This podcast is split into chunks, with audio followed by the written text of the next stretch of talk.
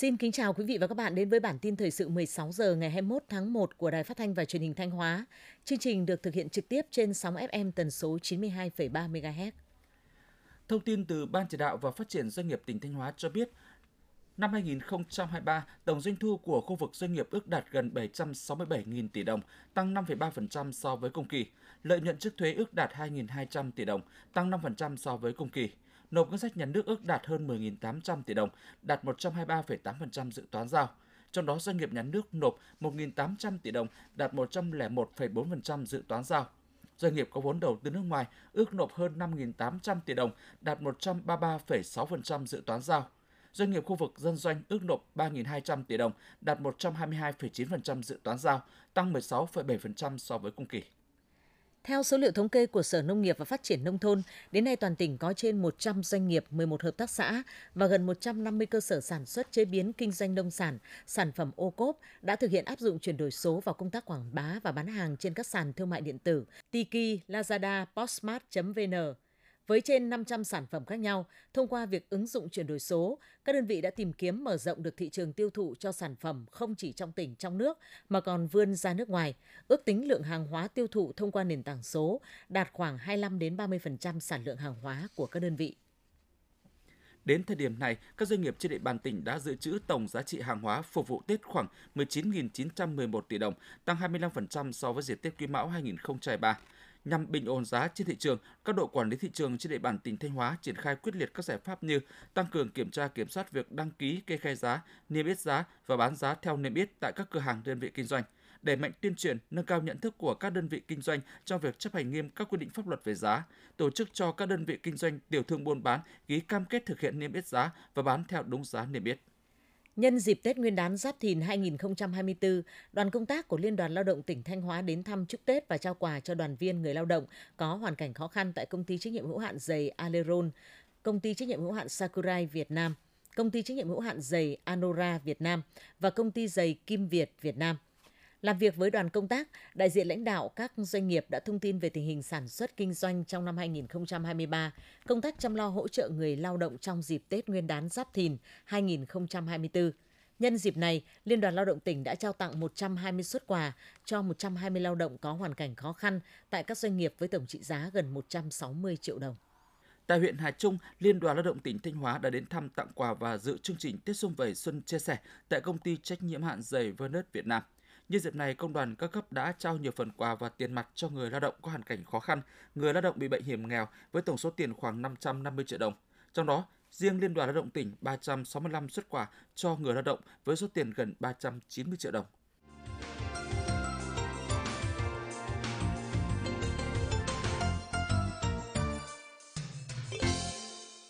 Tiếp theo là phần tin trong nước. Tối qua tại thành phố Hà Tiên, tỉnh Kiên Giang, Chủ tịch nước Võ Văn Thưởng và các đồng chí lãnh đạo Đảng, Nhà nước đã tham dự chương trình Xuân Biên phòng ấm lòng dân bản.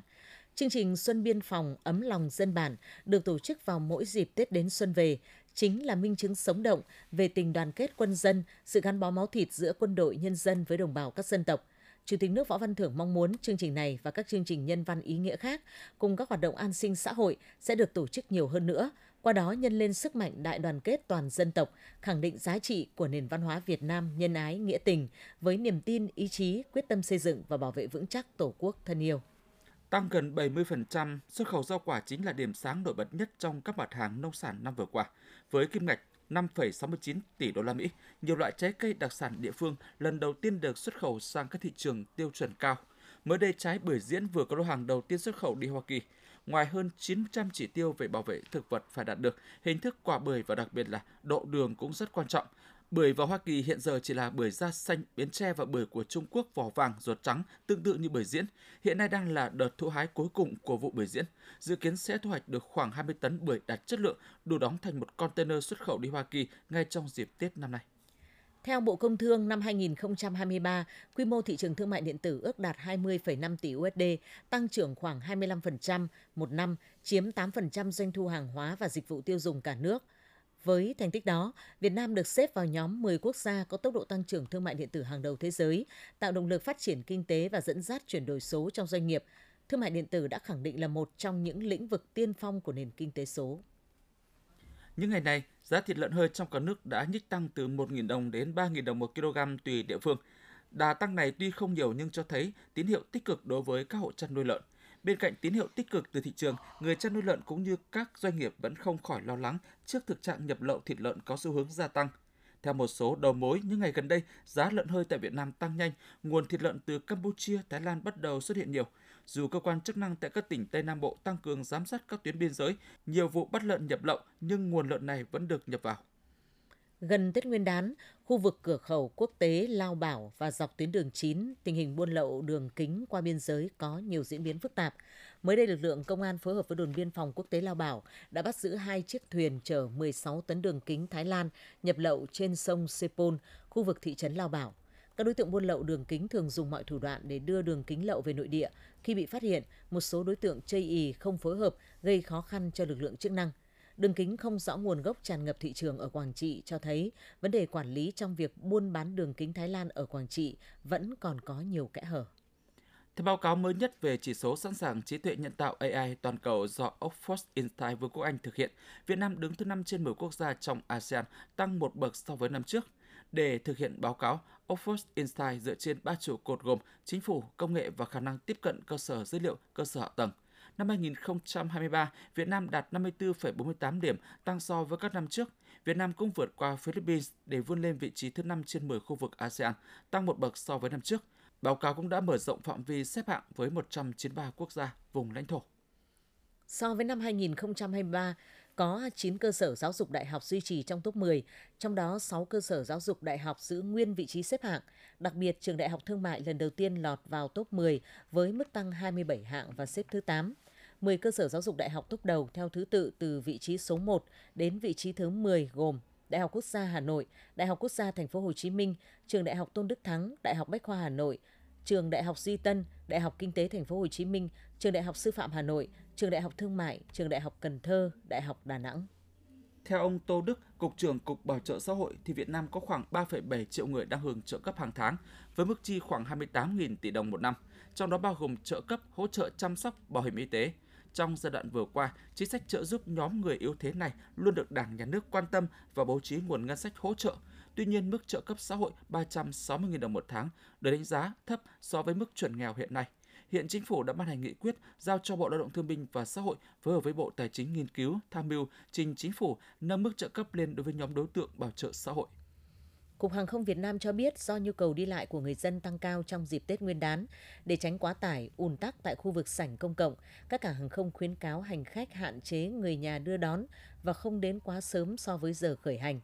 Hành khách cần hợp tác chặt chẽ với các nhân viên hướng dẫn và nhân viên làm thủ tục trong nhà ga để đảm bảo hỗ trợ tốt nhất cho hành khách, tránh làm ảnh hưởng đến hoạt động chung của mọi người, dẫn đến chậm trễ chuyến bay và ảnh hưởng đến toàn bộ dây chuyền phục vụ khách tại sân bay. Dịp Tết Giáp Thìn 2024, ngành đường sắt tăng thêm 6 chuyến tàu chạy từ Sài Gòn đi Hà Nội, Vinh, Phan Thiết và nối thêm toa tàu cung cấp hơn 7.000 chỗ phục vụ người dân. Tổng công ty Đường sắt Việt Nam đã bố trí chạy thêm tàu TN4 SE24 từ Sài Gòn đến Hà Nội ngày 30 tháng 1 nhằm ngày 20 tháng Chạp, tàu SE14, SE16 từ Sài Gòn đến Vinh ngày 31 tháng 1 nhằm ngày 21 tháng Chạp, tàu SPT4 từ Sài Gòn đi Phan Thiết các ngày 11 và 12 tháng 2 nhằm ngày mùng 2 mùng 3 tháng Giêng. Vé sẽ được mở bán tại tất cả các kênh bán vé của ngành đường sắt qua các ứng dụng ví điện tử, ứng dụng bán vé tàu trên thiết bị di động. Trưa qua tại Bình Dương đã xảy ra một vụ cháy lớn ở một công ty sản xuất nệm trên đường Tân Phước Khánh 35, phường Tân Phước Khánh, thành phố Tân Uyên. Do bên trong nhà xưởng chứa nhiều chất dễ cháy nên lửa bùng lên rất nhanh. Ngọn lửa đã cháy lan kèm theo nhiều tiếng nổ và cột khói bốc cao hàng chục mét. Đứng xa nhiều cây số vẫn nhìn thấy, uy hiếp đến đường dây điện bên trên. Nhận tin báo, lực lượng cảnh sát phòng cháy chữa cháy công an tỉnh Bình Dương đã điều nhiều xe nước cùng các cán bộ chiến sĩ tới hiện trường. Tới 13 giờ 30 cùng ngày, cảnh sát đã cơ bản khống chế được ngọn lửa, không để cháy lan, nhiều kho xưởng đã đổ sập, nhiều tài sản máy móc bị lửa thiêu rụi. Hiện lực lượng chức năng vẫn đang thống kê thiệt hại và điều tra nguyên nhân vụ cháy. Những thông tin vừa rồi cũng đã khép lại chương trình thời sự của Đài Phát thanh và Truyền hình Thanh Hóa. Thực hiện chương trình biên tập viên Thúy Lượng, Mai Nhung, các phát thanh viên Quang Duẩn, Minh Hồng cùng kỹ thuật viên Lê Hằng, tổ chức sản xuất Lường Xuân Hồng, chỉ đạo nội dung Nguyễn Huy Long. Xin kính chào và hẹn gặp lại quý vị và các bạn trong những chương trình sau.